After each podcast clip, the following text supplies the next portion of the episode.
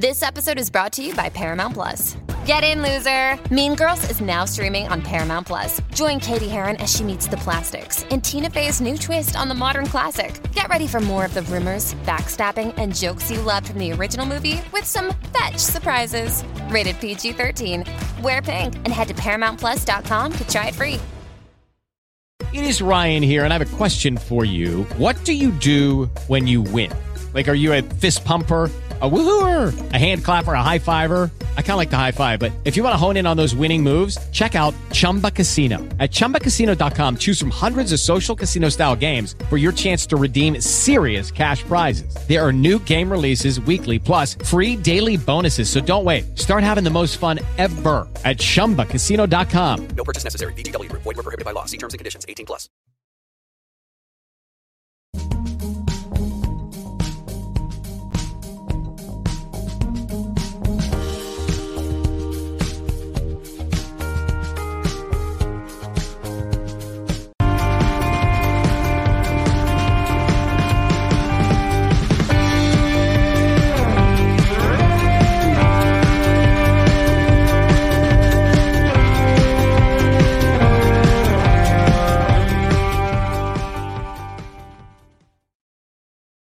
Prontissimi come ogni sabato per salutare voi e salutare Massimo Mazzucco. Ciao Massimo. Ciao a tutti, buongiorno. Allora, oggi andremo in qua e là, da fuori Italia, in Italia e come al solito ci sono diverse cose da affrontare, soprattutto da ascoltare eh, la, quella che è la visione sempre acuta e affascinante di Massimo e comincerei da questa situazione tu che conosci molto bene, chiaramente gli Stati Uniti, perché c'è dicono, scrivono l'ultimo giorno oggi per evitare questo shutdown. Si materializza il nuovo incubo di Biden, lo shutdown incombe sul governo federale, non si possono fare giochi con la politica quando ci sono di mezzo le nostre truppe. Questo shutdown praticamente comporterebbe lo stop, ho letto, no, a un sacco di pagamenti, ad esempio per i lavoratori, insomma un caos totale e magari per noi è difficile comprendere di che cosa si tratta. Sì, no, eh, in realtà è una cosa molto semplice. E fammi solo dire una cosa veloce prima, sì. lo dico per la millesima volta, ma siccome continuano ad arrivarmi messaggi agitati di gente che dice ma è vero, sei tu che mi hai proposto un, un premio di 1000 euro, posso fidarmi, eccetera, eccetera.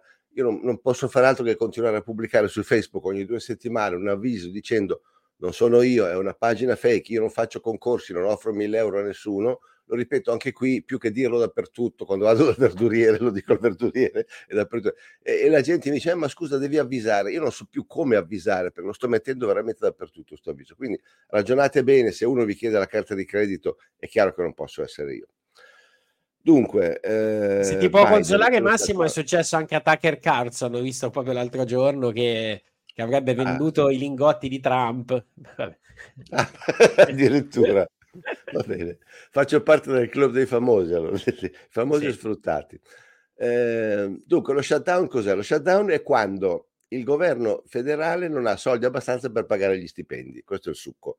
Quindi, ecco perché dicono eh, non abbiamo, possiamo più pagare questo, l'esercito, eccetera, eccetera, eccetera. Come avviene lo shutdown? Non c'è mai stato in realtà lo shutdown negli Stati Uniti, è una sceneggiata, sceneggiata politica che fanno tutti gli, tutti gli anni quando c'è da rinnovare, cioè o meglio, tutte le volte che c'è da alzare il famoso tetto del budget, perché per regola gli americani hanno un tetto massimo di soldi che si devono prestare, cioè hanno inventato il giochino delle banche che, che, che, che, che sfornano soldi, che stampano soldi dal nulla e che li danno al governo in cambio di eh, debito, ma per fare un pochino i, come, come quelli che dirlo, non è che siamo proprio pazzi, hanno messo il famoso tetto del debito. Tetto del debito che però ogni anno, ogni due anni, ogni tre anni bisogna continuare ad alzare perché c'è bisogno, continu- quello del debito è una spirale, come sappiamo, che va all'infinito, quindi non puoi mettere un tetto. Quando arriva il momento di alzare il tetto del debito, che ci vuole la maggioranza, credo, di due terzi del Parlamento, no, scusate, no, no, maggioranza semplice, ma il Senato in, in questo caso, la Camera in questo caso è, è, è in mano ai repubblicani, eh, quando arriva il momento c'è sempre il braccio di ferro non su lo alziamo o non lo alziamo, ma non lo alziamo se tu non mi dai questo, questo, questo e quest'altro. C'è il ricatto classico. In questo caso sta succedendo che i repubblicani sono stufi di mandare soldi all'Ucraina, sotto forma di armi, sotto forma di aiuti e di mille altre cose, e quindi ricattano il governo di Biden. Biden a sua volta ricatta i repubblicani con le, le, le, parole patriottiche, non si può giocare con i soldi quando ci sono, c'è di mezzo il nostro esercito, semplicemente il tuo esercito portalo, a parte che non è in guerra il tuo esercito in questo caso, portatelo a casa, comunque finisci di rompere le scatole a tutti e vedi che il problema è risolto. Quindi è una sceneggiata che riflette un braccio di ferro per dove andranno i soldi. Il fatto che loro stampino soldi all'infinito è un dato ormai scontato ma siccome c'è questa clausola di, di alzare ogni volta il tetto, ogni volta che succede c'è la, appunto il braccio di ferro per chi si becca più soldi. È tutta lì questa porcheria. Quindi pensi che anche stavolta l'ultimo i repubblicani cederanno? Cederanno dopo aver ottenuto il massimo che riescono a ottenere. Cederanno sempre all'ultimo minuto, cederanno sempre per un dollaro, cederanno sempre, faranno la, la scena di quelli che hanno concesso il massimo, gli altri diranno ecco va bene siamo stati bravi. Il, il giochino, il giochino comunque è che mentre la gente discute del budget federale, il, il debito va rifinito. Eh, il, il, gioco, il, gioco, del debito è un, un, gioco numerico nel quale è coinvolto tutto il mondo ormai. Cioè, tutto il mondo deve a se stesso 400 milioni di volte quello che ha. Quindi nessuno potrà mai ripagare i debiti. I debiti sono una, una spirale infinita. Secondo questo giochino devi continuare a chiedere sempre più prestiti per pagare gli interessi sul debito. Quindi chi è che controlla il mondo? Le banche, semplice. E restiamo in casa americana perché c'è un'altra questione che, che tiene banco, che è quella di eh, Biden. I repubblicani avviano l'inchiesta per la destituzione del presidente. Il 28 settembre il Partito Repubblicano ha avviato ufficialmente l'inchiesta per la destituzione di Biden legata all'attività all'estero del figlio Hunter. I democratici considerano la procedura del tutto infondata. L'inchiesta, l'abbiamo già detto, che è destinata a non avere anche qui alcun seguito, insomma, un'altra burla. Non è una burla in questo caso, è una mossa di, ehm, immagine, una mossa di propaganda. Cioè, siccome voi ci avete fatto incriminare il nostro presidente, dicono i repubblicani, eh, quattro volte nel corso di un anno, eccetera, eccetera, volete farlo dargli una brutta immagine per l'anno elettorale, adesso noi vi incriminiamo il vostro usando le storie di Hunter Biden. È una, è una specie di ripicca dal punto di vista dell'immagine politica. Eh, tutti sanno che non ci sarà mai impeachment finché il Senato americano rimane, come è rimasto ormai negli ultimi 30-35 anni, sul 50-50, non ci sarà mai un impeachment di un presidente perché per votare l'impeachment di un presidente ci, vuole, eh, ci vogliono i due terzi del Senato. Quindi almeno un terzo, cioè la metà la democratica, scusate, la, metà repubblicana potrebbe anche votarlo tutta compatta e fa il 50, ma poi hai bisogno di 17 senatori democratici che non troverai mai. Per cui il 66% del Senato non voterà mai un impeachment, né da una parte né dall'altra. Quindi da questo punto di vista è, l'esito è scontato però qui non è proprio una messa in scena, è più una, un, un ricatto politico. E c'è anche il terzo incomodo Kennedy, del quale... Scusa, dimmi. No, una ripicca politica, volevo dire, il ricatto politico è un'altra cosa, è una ripicca. Il terzo incomodo Kennedy che, eh, secondo le ultime ipotesi, non, potrebbe non correre più con i democratici, ma come indipendente. Secondo alcuni analisti, questo potrebbe complicare la competizione Trump-Biden, cioè togliendosi l'onta e anche l'ostacolo Biden dentro i democratici, può cambiare qualcosa questo? Allora, eh, storicamente il, il terzo candidato, l'indipendente, non è mai andato oltre, credo, il 18% del voto nazionale. Cioè, gli americani sono abituati a votare o repubblicano o democratico. Quando c'è l'indipendente, il terzo che si mette appunto indipendente, al massimo ha portato a casa, credo che fosse Ross Perot, eh, al tempi di Ronald Reagan, che portò a casa il 18%, che già scombussolò un bel po'. Eh, di solito no, no, no, sappiamo, sai già che non vince, però è in grado di togliere molti voti. E in questo caso però Robert Kennedy non si capisce bene a chi li toglierebbe, perché li toglierebbe in parte ai democratici, essendo lui ufficialmente partito con i democratici ed essendo chiaramente un liberal, quindi diciamo prende più voti dai democratici che dai repubblicani, in parte li toglie, diciamo alla sinistra liberal democratica toglierebbe sicuramente dei voti, ma toglierebbe secondo me anche molti a destra, dalla parte di Biden, perché ci sono molte cose che avvicinano eh, Robert Kennedy al pensiero di, di Biden, alcune, soprattutto sui vaccini, e che è molto importante. Quindi il, il, il, ovviamente noi sappiamo già che Robert Kennedy non potrà vincere le primarie, quindi quelle che decideranno quale sarà il candidato democratico a novembre, e quindi automaticamente gli resta solo la, la possibilità di, di, fare l'indipendente e di rompere le scatole a tutti. Kennedy lo fa perché non, non per vincere la presidenza, ma per avere un palcoscenico importante, perché se è, te, se è terzo candidato, chiaramente ai dibattiti ci vai in tre ai dibattiti finali, hanno diritto tutti e tre ad andare.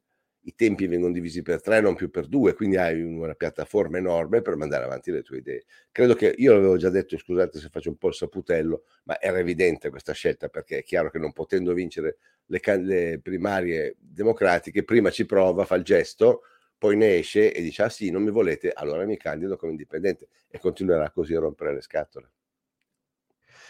A proposito di Kennedy, vediamo come viene definita dal mainstream la sua tecnica, come viene definita, di disinformazione. Su Primo Online l'altro giorno eh, viene, eh, c'è questa rubrica che si chiama Story World, cambiare la narrazione, la disinformazione secondo Kennedy. Allora, guarda un po' che cosa gli viene attribuito.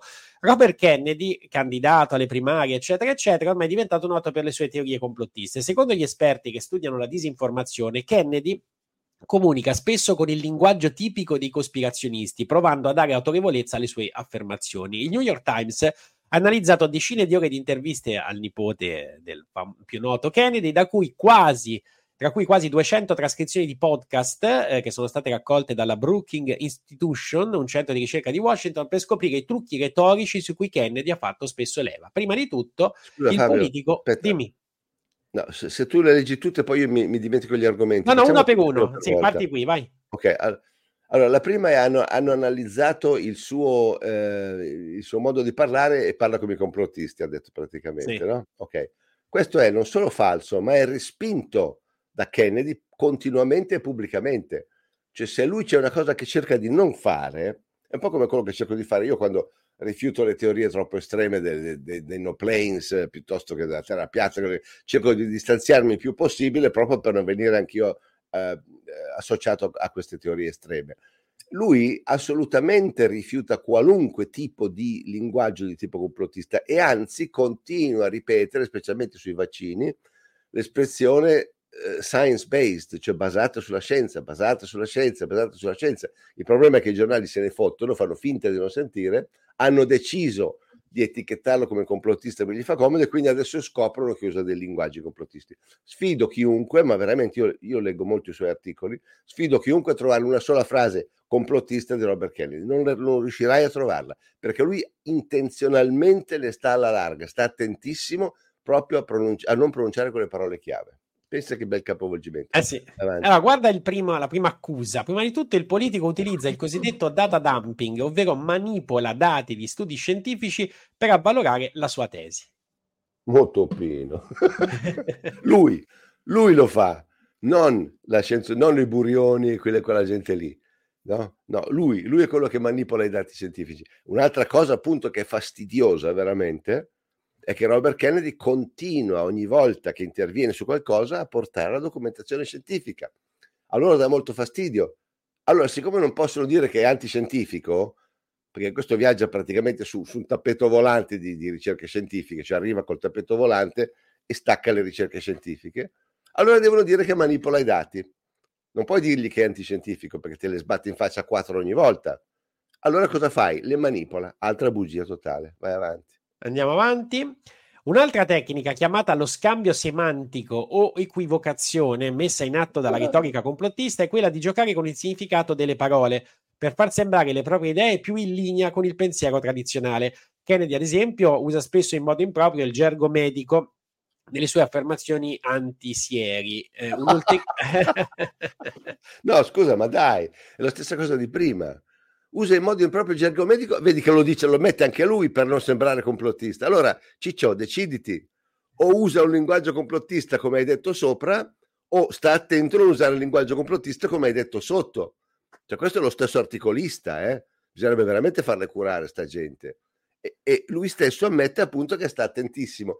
Allora cos'è? Usa il gergo medico, ma non perché usa la base scientifica, no, per far capire che lui è dalla parte della scienza. Cioè se lo usa Burioni che dice è uscita una ricerca in Papuasia che dice che tra scimmie, allora oh, quella lì è la scienza. Se Robert Kennedy porta docu- eh, eh, ricerche scientifiche, non sue, pubblicate, peer reviewed, quindi eh, con revisione paritaria, allora è lui che manipola i dati. Ragazzi, ma questo qui, da, questo, chi è questo giornale che ha pubblicato questa roba? È, è, prima online che riprende il New York Times. Andiamo bene, infatti. Eh. infatti. È partita, è partita non sanno, vuol dire che non sanno come attaccarlo. Pensa, già questa, questo arzigogolare sulle parole vuol dire che non sanno, non hanno argomenti per attaccarlo. È pazzesca questa storia. Cioè, è già una vittoria morale per lui mostruosa questa qua.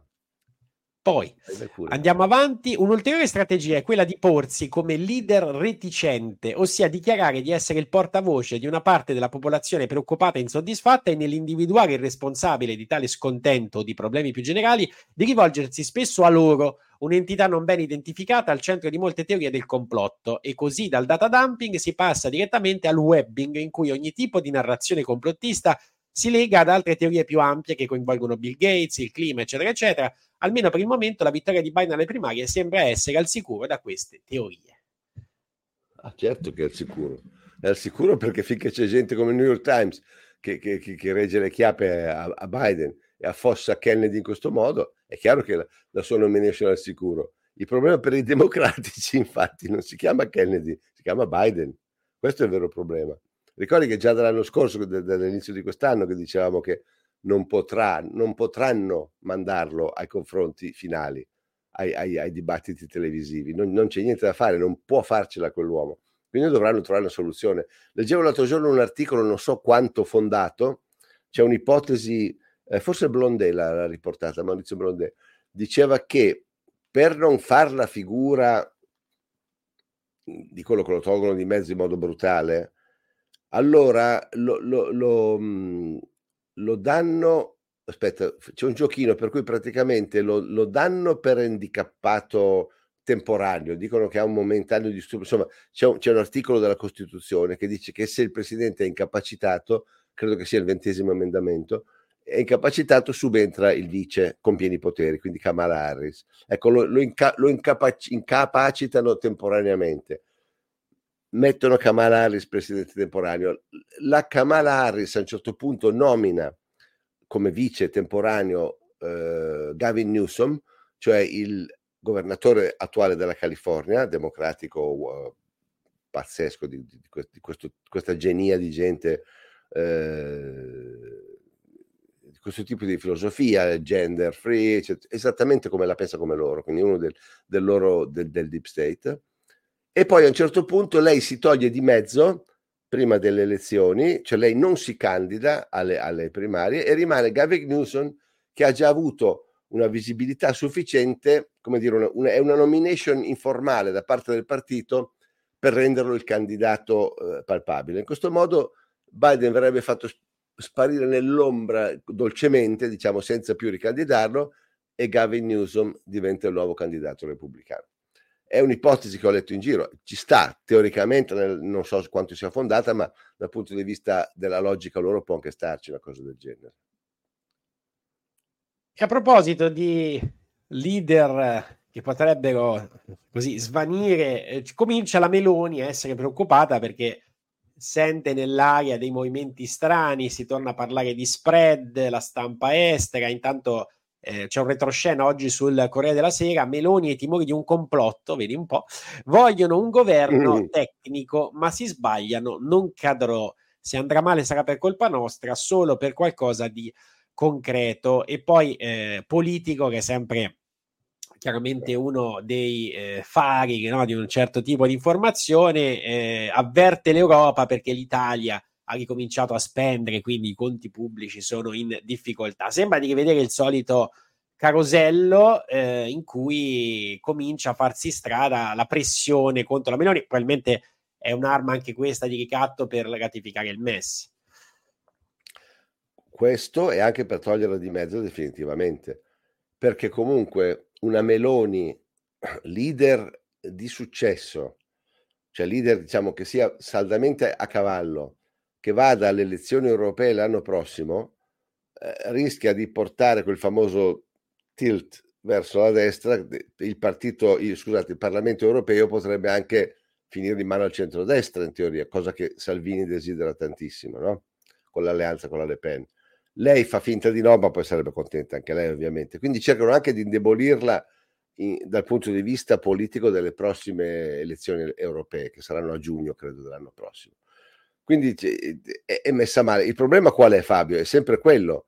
Finché noi permettiamo ai mercati, i famosi mercati, di comandare, quindi alla finanza di Bruxelles di comandare, noi non contiamo niente, chiunque vada al governo. Se vai bene ti lasciano fare, se non vai bene ti cominciano a rompere le balle con lo spread, con le, ti buttano immigrati dappertutto che, che, che, che piovono, che ci vuole il, il portombrelli, eh, ti, ti, isolano politicamente, ti rendono difficile la vita e soprattutto appunto come è successo a Berlusconi. Tra l'altro scusami se salto di, di palla in frasca, hai notato sì. anche qui la parola, anche lei usa vogliono, questo plurale maiestatis che non si sa bene chi, chi dice, loro vogliono eh, darmi il governo tecnico, com'era il, il titolo? Ecco, vogliono un governo tecnico, vogliono chi?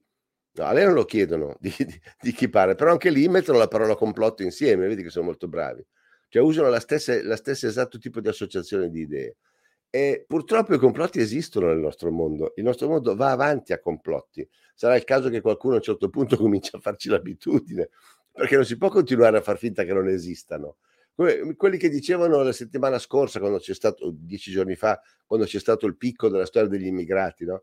che Salvini diceva e molti della destra dicevano questi qui è un'operazione eh, telecomandata da, da, da Bruxelles, è chiaro, perché di, colpo sono quadruplicati gli arrivi.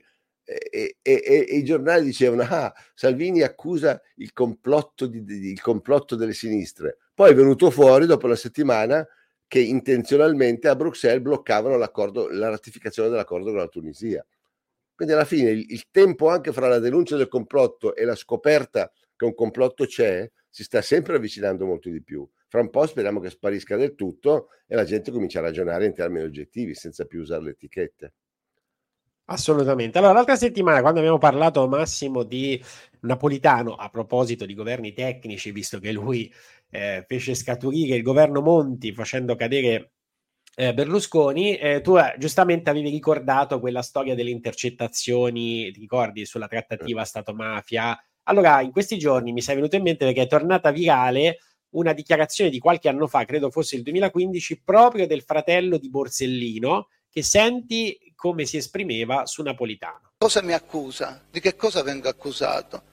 Di aver detto che il presidente Napolitano è il garante della trattativa Stato-mafia. Ecco, io, io questo lo sostengo e lo ripeto. Napolitano è il garante della trattativa Stato-mafia e per questo è stato rieletto ad un secondo mandato, proprio perché c'è in piedi il processo sulla trattativa e di conseguenza queste garanzie devono essere continuate ad essere date. E non sono io a dire che Napolitano è il garante della trattativa Stato-mafia, è stato quel mancino, è stato quel mancino che si è presentato alla porta, al telefono del Presidente della Repubblica per chiedere protezione. E a chi si chiede protezione se non ad un garante?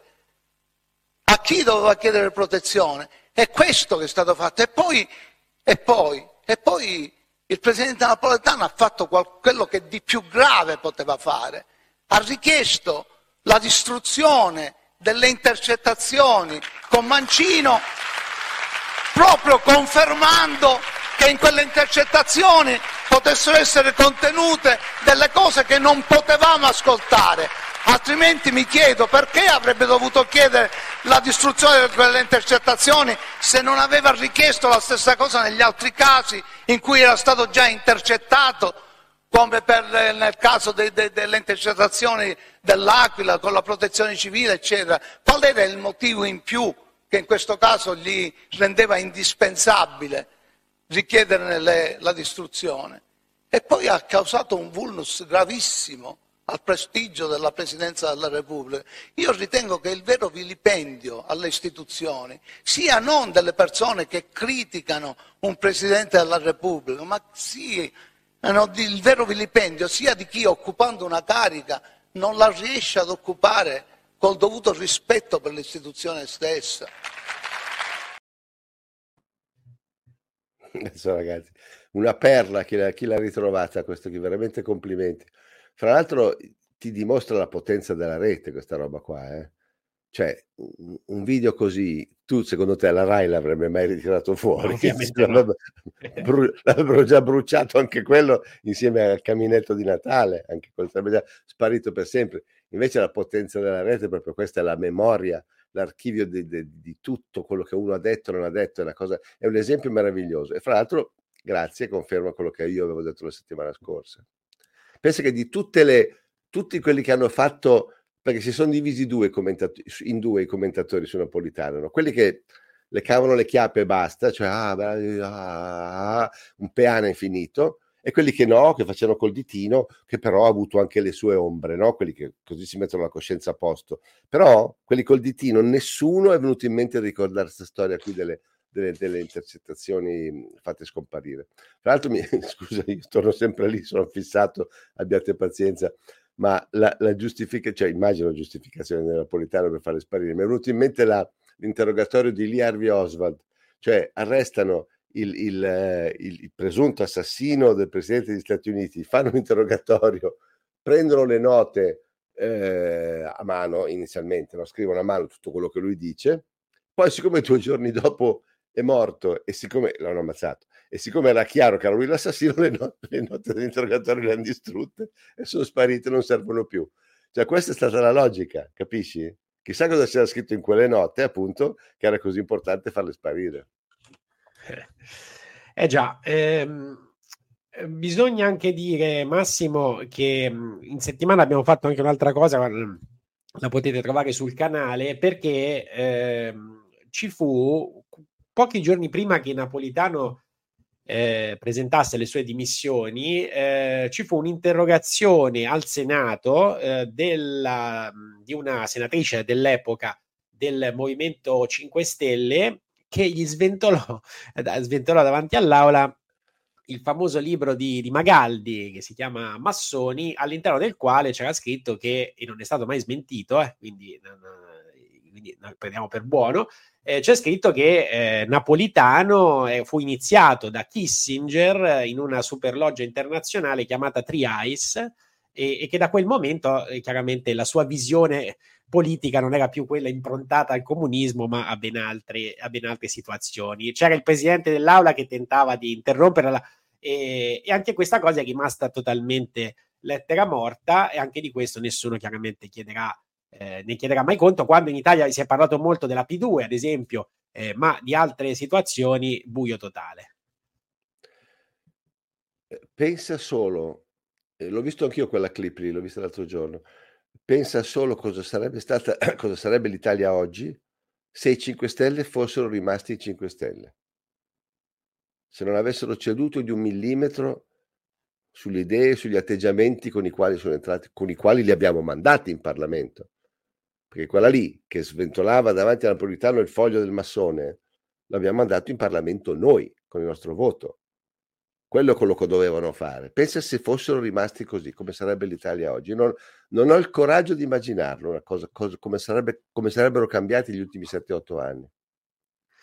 Eh già, infatti io mi chiedo sempre eh, cosa è successo eh, quando ci fu anche il primo governo, quello giallo-verde come veniva chiamato, perché quello rimane un mistero politicamente inspiegabile, cioè perché Salvini, ufficialmente fu Salvini, a far cadere quel governo, cioè da chi, da, se qualcuno gliel'ha chiesto di farlo cadere, perché ma con tutti i limiti di un governo, forse quella, quel tipo di maggioranza avrebbe fatto meno danni probabilmente di quella che sarebbe venuta dopo, forse.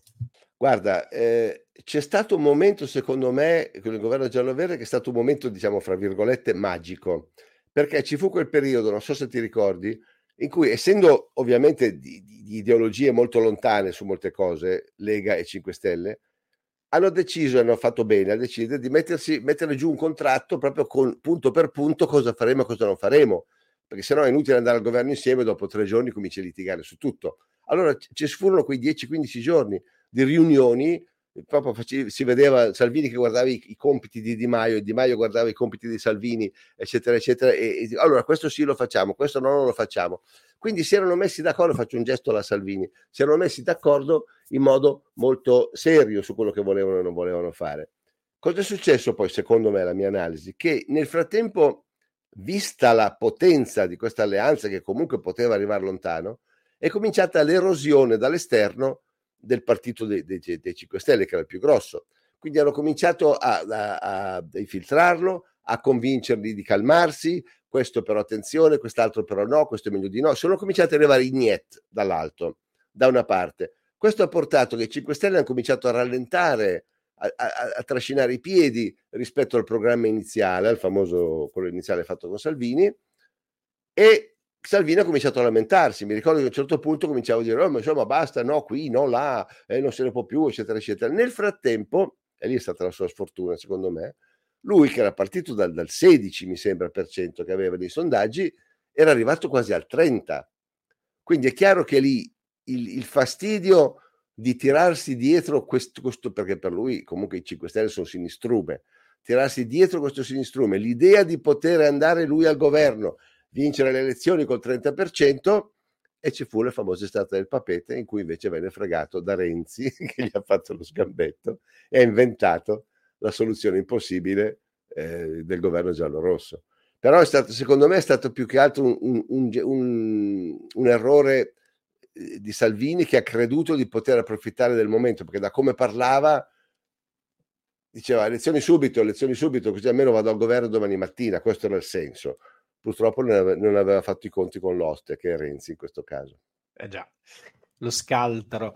Renzi. Eh, intanto l'Europa è molto agitata. Proprio Scusa, su... Renzi è la, è, è, è la, complicità di Grillo, non la dimenticheremo ah, certo. mai, di andare al governo con i comunisti, con, con i PD.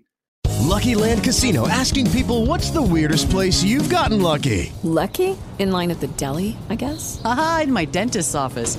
More than once, actually. Do I have to say? Yes, you do. In the car before my kids' PTA meeting. Really? Yes. Excuse me, what's the weirdest place you've gotten lucky? I never win and tell. Well, there you have it. You can get lucky anywhere playing at LuckyLandSlots.com. Play for free right now. Are you feeling lucky? No purchase necessary. Void where prohibited by law. 18 plus. Terms and conditions apply. See website for details. With Lucky Land Slots, you can get lucky just about anywhere. Dearly beloved, we are gathered here today to... Has anyone seen the bride and groom? Sorry, sorry, we're here. We were getting lucky in the limo and we lost track of time. No, Lucky Land Casino, with cash prizes that add up quicker than a guest registry. In that case, I pronounce you lucky. Play for free at LuckyLandSlots.com. Daily bonuses are waiting. No purchase necessary. Void where prohibited by law. 18 plus. Terms and conditions apply. See website for details.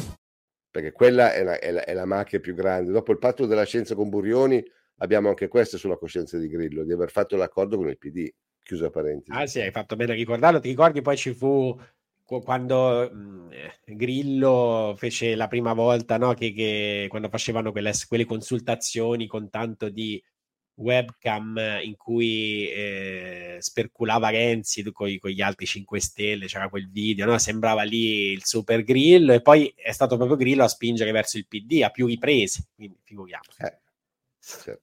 Allora, la... non dimentichiamolo, Grillo storicamente prima di fondare il Partito 5 Stelle, aveva già tentato di entrare nel PD. Mi ricordo intorno al 2000 e qualcosa, 2002, 2003, 2004. Lui voleva addirittura candidarsi per la segreteria del partito. Voleva entrare nel partito e, e voleva entrare a livelli alti. Quindi secondo me lui gli era rimasta questa cosa che, che, poi ha fatto i 5 Stelle, ma inizialmente lui eh, si sentiva di quell'area lì, si sentiva di volerci entrare. Alla fine secondo me il suo subconscio lo ha tradito e lo ha portato lì dentro. Subconscio più altri calcoli molto più consci, chiaramente.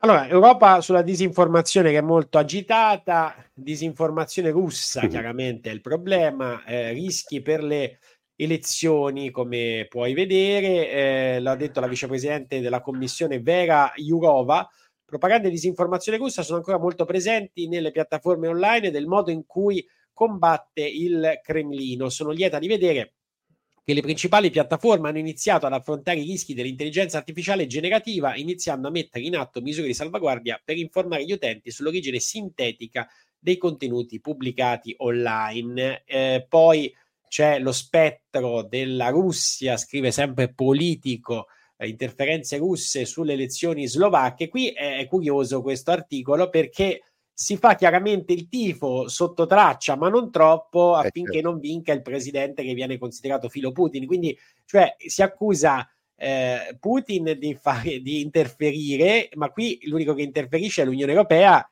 che fa il tifo apertamente per l'altro candidato. Tra l'altro ci sono le elezioni proprio in questo, in questo weekend. Guarda, quest, questa invenzione, perché è un'invenzione della propaganda dei social che favorisce eh, Putin, è nata nelle elezioni del 2016 con la mm, Clinton contro Trump. Il, uh, l'idea che i russi influenzino il voto degli americani è, è ridicola proprio di, di, di, faccia.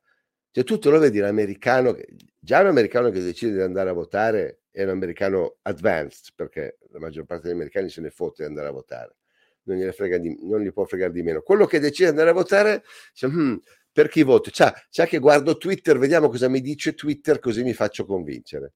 Cioè, è una roba talmente idiota, nella, proprio nella sua essenza, questo concetto. E in più il fatto che venga usato ogni volta associato agli americani, come se la propaganda la facessero solo i russi. Perché è chiaro che i russi fanno propaganda, ma noi no, noi non facciamo niente, noi raccontiamo solo la verità invece. Quindi è pazzesca questa storia all'interno delle bugie che raccontiamo noi c'è la bugia che i russi raccontano le bugie e che sono solo loro quelli a raccontarle. È una roba, è una roba pazzesca. Ma tu pensa alla Slovacchia, per esempio, se uno prima di votare il suo presidente si fa tutti i suoi calcoli, cosa porta questo presidente, cosa ha dichiarato, cosa vuole, cosa non vuole, va su Twitter a leggere le opinioni di Twitter. Poi le opinioni di Twitter di chi? Perché Twitter è una piattaforma non è una, una voce editoriale, non ha una voce editoriale Twitter. Il New York Times sì, il New York Times c'è l'articolo editorial, l'OPED famoso, nel quale c'è l'opinione del New York Times dichiarata. Ma Twitter non è la sua opinione. Twitter è una piattaforma dove ognuno mette le sue opinioni. Quindi sei tu che devi andartela a cercare, questa di qui o quella di là. Quindi non, come puoi incappare su un articolo pro Russia altrettanto un post pro Russia può incappare in un articolo pro America. La piattaforma è neutra per definizione. Quindi è una cosa doppiamente ridicola questa qui. E dimostra una volta ancora la paura enorme che, hanno, che ha questa gente dei media perché hanno capito che non c'è più niente da fare.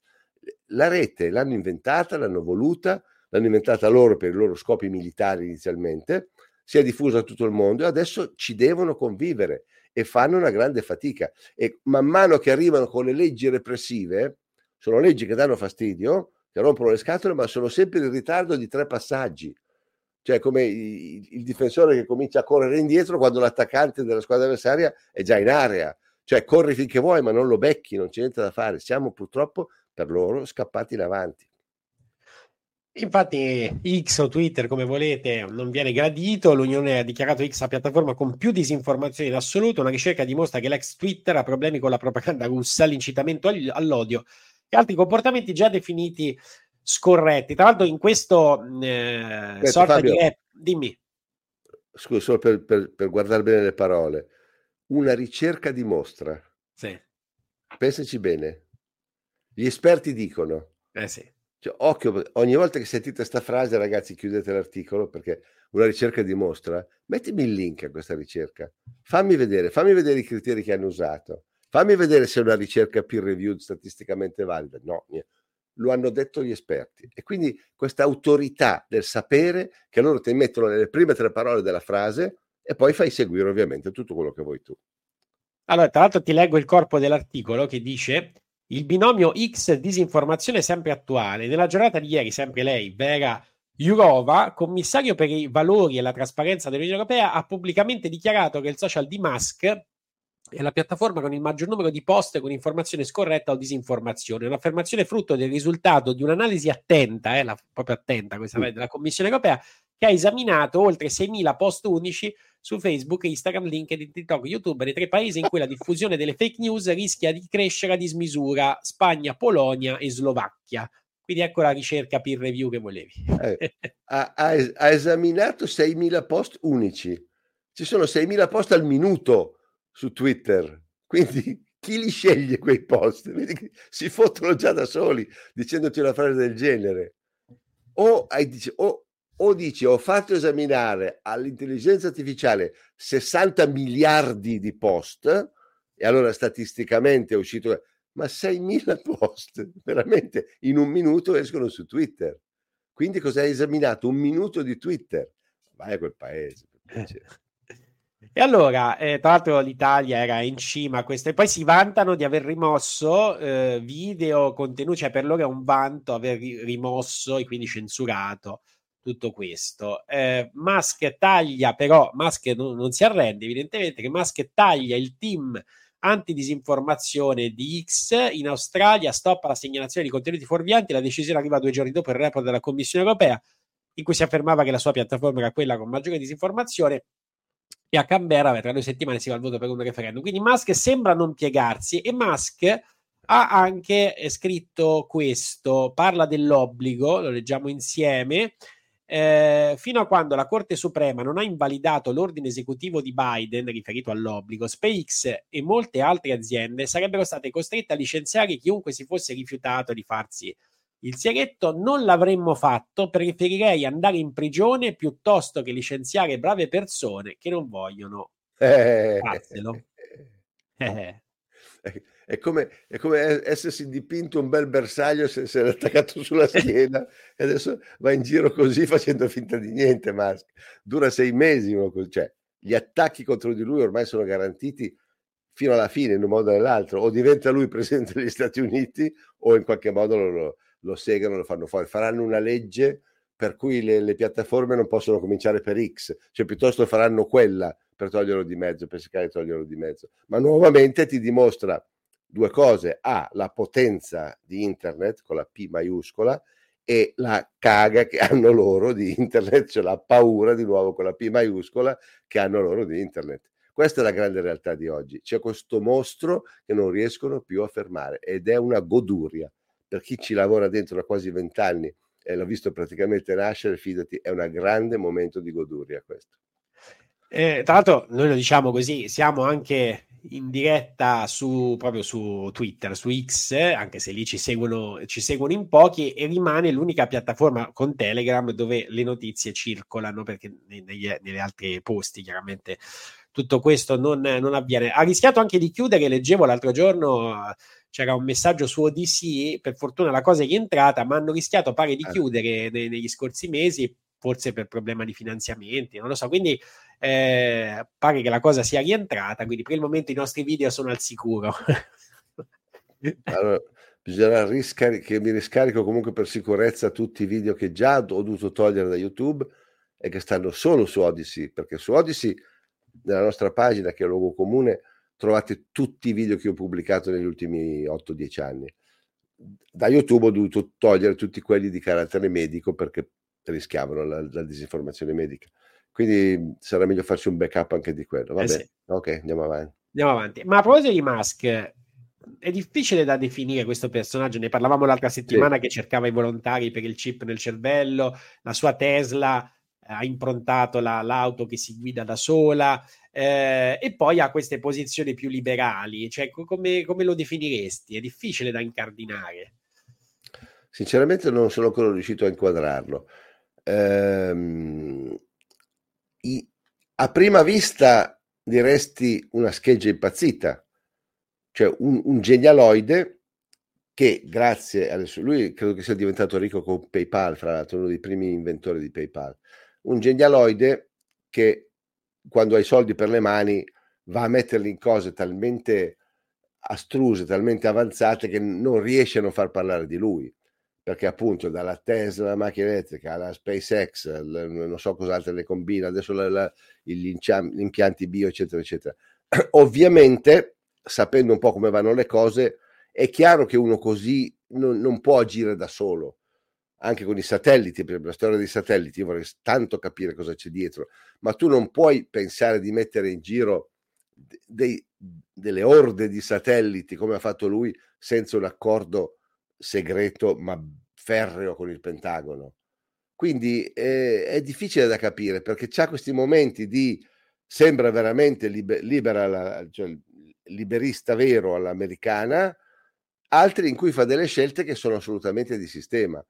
Quindi è, è, comunque da prendere con le pinze, però è sicuramente un personaggio da seguire. Cioè, questa storia di Twitter, soprattutto secondo me, farà o, o, o, dis, o disfarà, so, o farà o distruggerà la sua, la sua carriera alla fine perché ci ha buttato lì, cioè uno non spende 44 miliardi di soldi per comprarsi un giocattolo, di, di, dollari per comprarsi un giocattolo.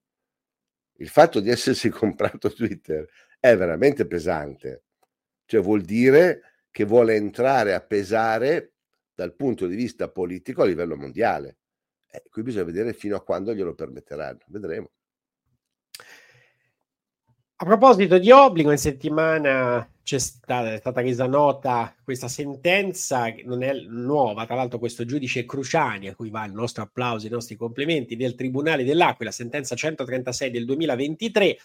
Ho sentito altri avvocati che qualcuno dice queste motivazioni sono un po' deboli e quindi rischia che poi in appello potrebbero insomma, essere in qualche modo eh, contraddette, però per il momento ce la prendiamo questa sentenza. La cosa particolare è che oltre a contraddire che nel caso di un lavoratore che era stato sospeso, il datore di lavoro è stato condannato non solo a pagare gli stipendi arretrati, ma è stato riconosciuto anche il danno biologico del lavoratore per lo stress subito. Inoltre si va in contrasto apertamente con la Corte Costituzionale dicendo che innanzitutto il giudizio della Corte non è vincolante per i giudizi di merito, cioè ogni singolo giudice, a prescindere quale sia stata la sentenza, può decidere quello che vuole nel caso specifico. Secondariamente c'è anche un contrasto nel merito relativamente alla capacità del famoso pasticcino no? di poter in qualche modo essere fonte preventiva per gli altri. E questo l'architrave di questa sentenza, cioè il pasticcino non protegge, quindi è inutile che tu impedisci ai lavoratori di andare sul, sul posto di lavoro. Quello che però volevo chiederti è questo. Eh, è una giustizia ora per il lavoratore singolo giustizia con ritardo è stata fatta magari anche se nessuno gli dà indietro le sofferenze, l'esclusione, tutto quello che vogliamo. Però in Italia è un po' così, cioè quasi mai la giustizia arriva perché per tanti altri non è arrivata, anche chi non ha avuto il coraggio o la possibilità di fare ricorso, ma spesso non arriva proprio, cioè o arriva in enorme ritardo o non arriva. Beh, è chiaro che il, il semplice fatto che questo qui faccia notizia eh, vuol dire che purtroppo gli altri 99.999 non c'è stata la possibilità di fare quello che ha fatto lui. Qui ci vuole un avvocato con, con, con i contro, il contropelo da una parte e un giudice che sia veramente un giudice. E, e trovare questa combinazione valida evidentemente è molto difficile. Purtroppo, come dici tu, poi la sentenza singola vale per il singolo. Io non sono esperto di legge, non so negli altri paesi come funziona, però secondo me non, non dovrebbe essere possibile che la Corte Costituzionale dica una cosa, arriva questo che ne dice un'altra e va bene lo stesso.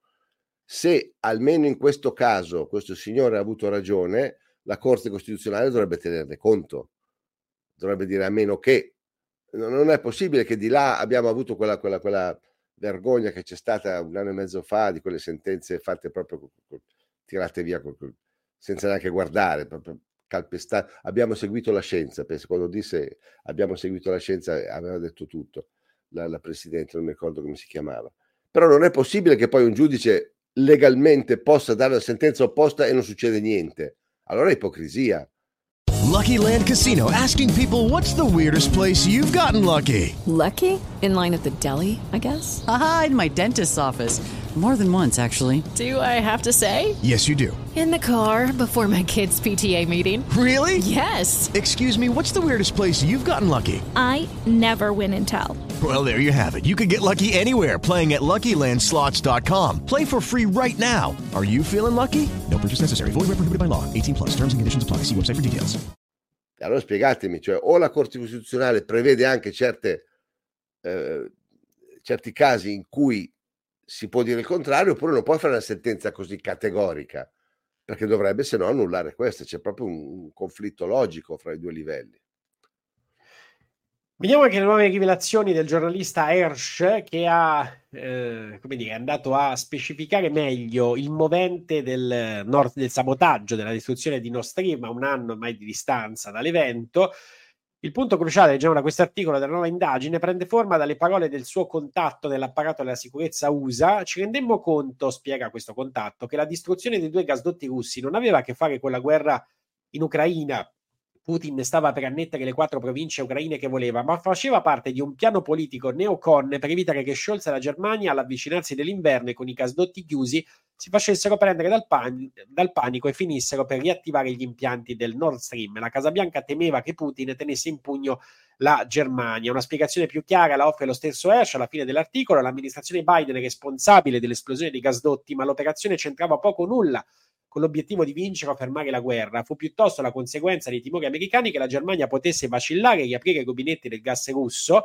La Germania e gli altri paesi NATO, per ragioni di carattere economico, sarebbero finiti sotto l'influenza russa grazie alla disponibilità di risorse a basso costo. Da ciò deriva la più grande paura che l'America perde il suo tradizionale dominio sull'Europa occidentale. Hersh dice anche che la Germania, il presidente sarebbe stato informato di quello che sarebbe accaduto, quindi ci sarebbe anche una complicità de, diciamo, del, della guida politica. Della... Come? Il presidente o Scholz?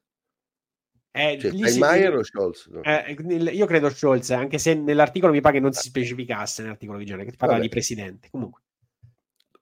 In questo caso voglio dire, vabbè, Hersh perché Hersh, ma eh, scopre l'acqua calda. Cioè, se guardi il mio, il mio documentario sull'Ucraina senza andare tanto lontano, ti diceva già nel, quando fu fatto nel maggio del, del 2022, quindi a tre mesi della cosa, il vero scopo degli americani non è la, la, la, risoluzione del problema militare in Ucraina, di cui non gliene frega niente a nessuno di loro, è di staccare il, l'Europa dall'accordo con Putin. Quindi le, questa logica è, è, evidente, è, stata evidente fin da subito. Evidentemente Herschel, lo so, ha sentito il bisogno di dirla perché i suoi lettori, eh, lui credo che scriva sul suo blog privato, perché prima lavorava per il New Yorker, ma questi articoli non glieli ha pubblicati New York, stranamente, chissà perché, e ha dovuto pubblicarli solo sul suo blog privato. Eh, però sono, sono, cose ovvie, cioè è evidente, è evidente che, che, lo scopo è quello, ma lo era già quando hanno fatto saltare in aria lo stream. E, e simbolicamente, plasticamente, l'unione fra la Russia e la Germania era il gasdotto che andava dalla Russia alla Germania. Cioè, più che prendere una cosa fisica, farla saltare e dire non vogliamo questo accordo, cioè, era, era veramente già evidente prima. E passiamo Massimo, a, eh, ne abbiamo parlato a volte di quello che cambierà a Milano. Leggiamo questo articolo. Eh, dal primo ottobre obbligo di registrazione per entrare o circolare a Milano con un veicolo inquinante. Leggiamo da questo sito Milano Città Stato, cittadini benemeriti, in cui si scrive. Eh, in realtà l'ordinanza della regione eh, non effettua a Milano in quanto nel comune sono già in vigore norme ancora più restrittive. Chi ha un diesel Euro 4 deve fare particolare attenzione a partire dal primo ottobre per due novità rispetto all'anno scorso. I residenti vedono dimezzato il numero di ingressi bonus che passano da 50 a 25, 5 per i non residenti e questa è cosa ormai nota. Meno conosciuta un'altra importante novità. Mentre i 50 ingressi erano un bonus automatico, chi non risiedeva, eh, che non, risiede, non richiedeva nessun tipo di adempimento, dal 1 ottobre 2023 per usufruire del diritto ad entrare e a circolare ancora in città, serve registrarsi obbligatoriamente sul portale areab.atm.it nella sezione richiesta permessi.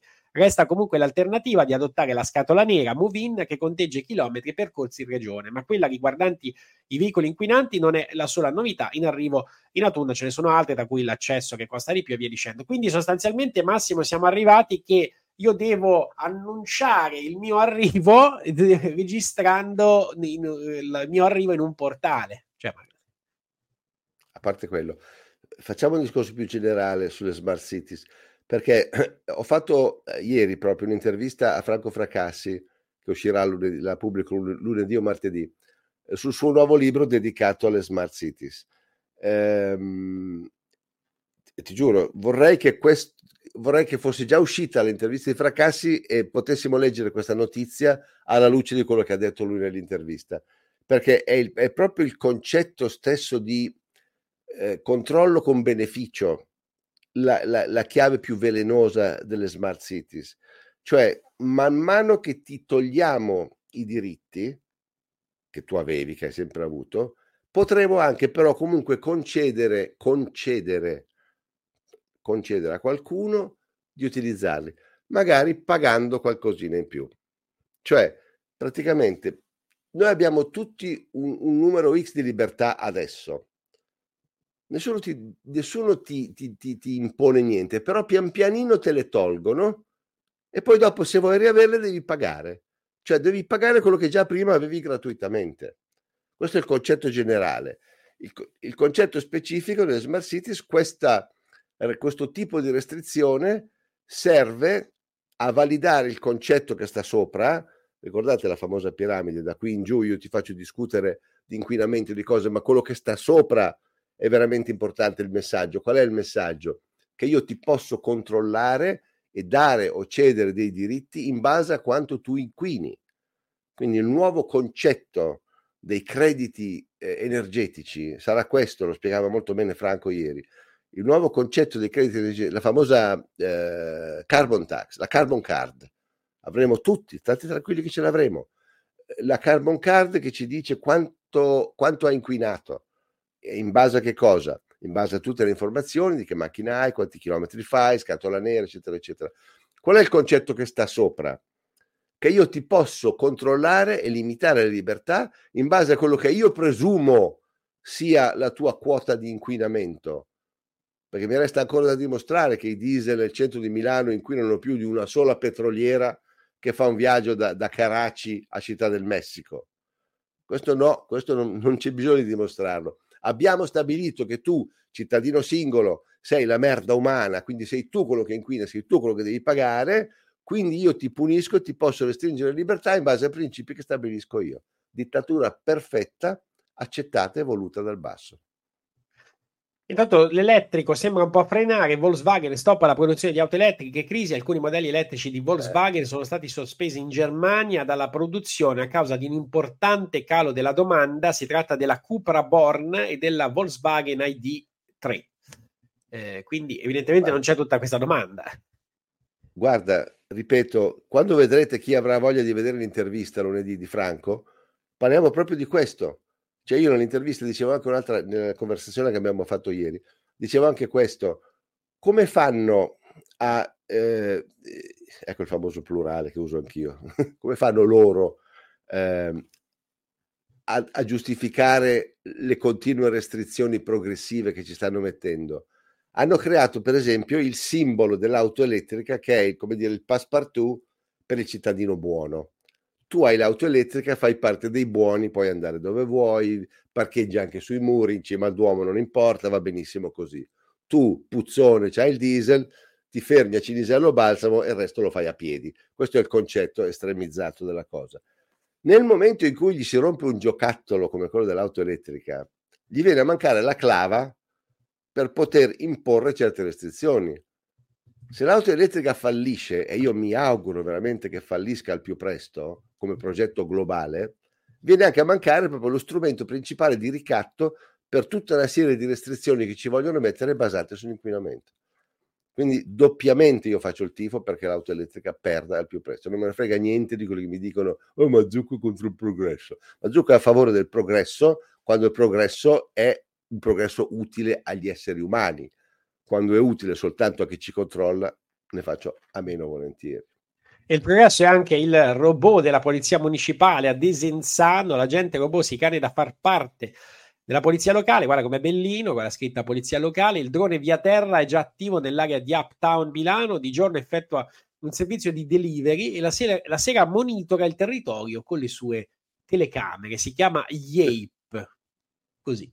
Guarda, mi viene in mente se usassero una cosa così in Inghilterra, dove sta tirando giù le telecamere, i pali, sta tirando giù, secondo te quanto dura in un giardinetto di notte un poliziotto del genere?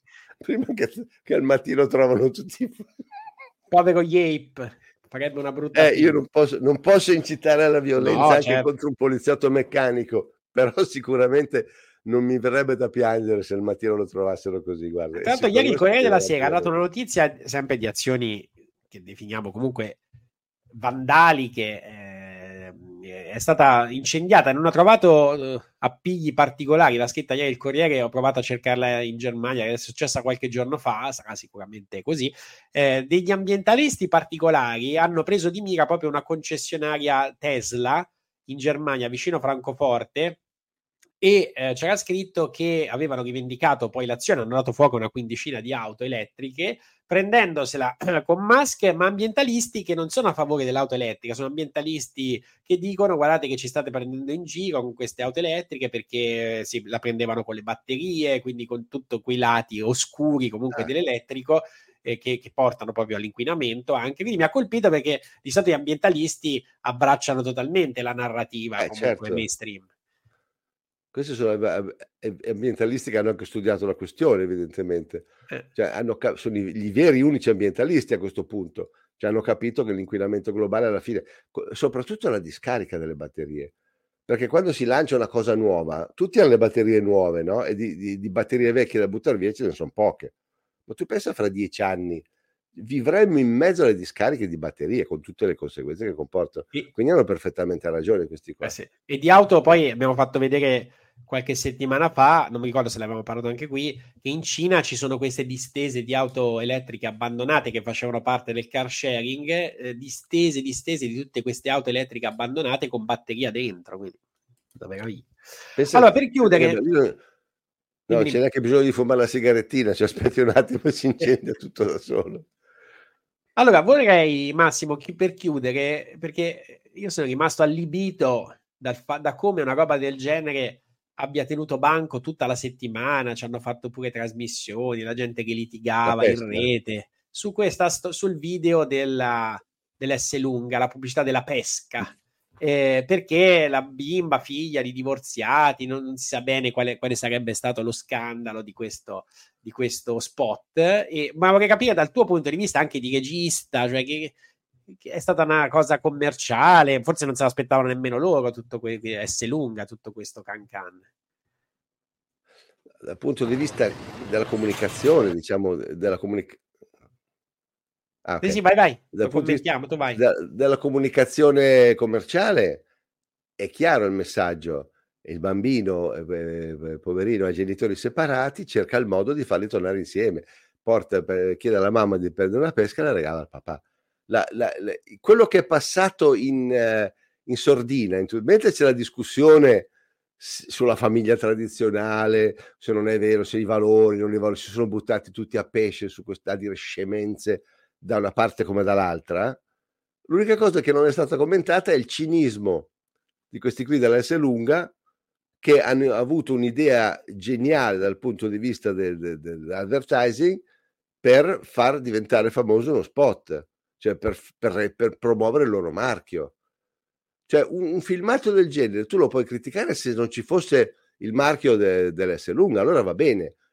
È stato fatto un film, uno short, un documentario dell'autore tal dei tali che fa vedere la storia della pesca del bambino, della mamma, eccetera, eccetera. Allora si discute sul documentario, lo so, a Venezia, ecco, della... ma il fatto che sia un prodotto eh, di pubblicità è stato completamente dimenticato si discute solo del contenuto, non il fatto che questi qui ricattano la gente. Sai quante famiglie ci sono di separati? Qualche furbo eh, copy di un'agenzia pubblicitaria ha pensato, dice, usiamo un attimo questo dramma che c'è dappertutto dei, dei genitori separati e facciamo la pubblicità per usare quella chiave lì. Andava, andava analizzato dal punto di vista pubblicitario, non politico del messaggio. Invece fessi tutti e, fessi quelli che gli vanno dietro, tutti a discutere sul significato della famiglia, balle che... per, per primo, in primo luogo non interessano ai, ai pubblicitari della, dell'agenzia che hanno fatto questo spot, non gliene frega niente a loro del messaggio pubblicitario, del messaggio sociale politico, gli interessa solamente promuovere il logo della, dell'S lunga, tutto lì. E con questo noi ci salutiamo qui, vi ricordiamo i canali, i rispettivi canali Telegram, Border Nights e Massimo? t.me barra luogo comune o okay. luogo comune 2, non, mi ricordo Vabbè. mai. Luogo, luogo, comune basta, luogo comune basta. Su sì, Telegram, sì. ok. Due è YouTube. Allora, lunedì siamo Grazie. pronti a vedere questa tua interessante intervista a Franco Fracassi e ci vediamo sabato prossimo. Ciao a tutti, grazie.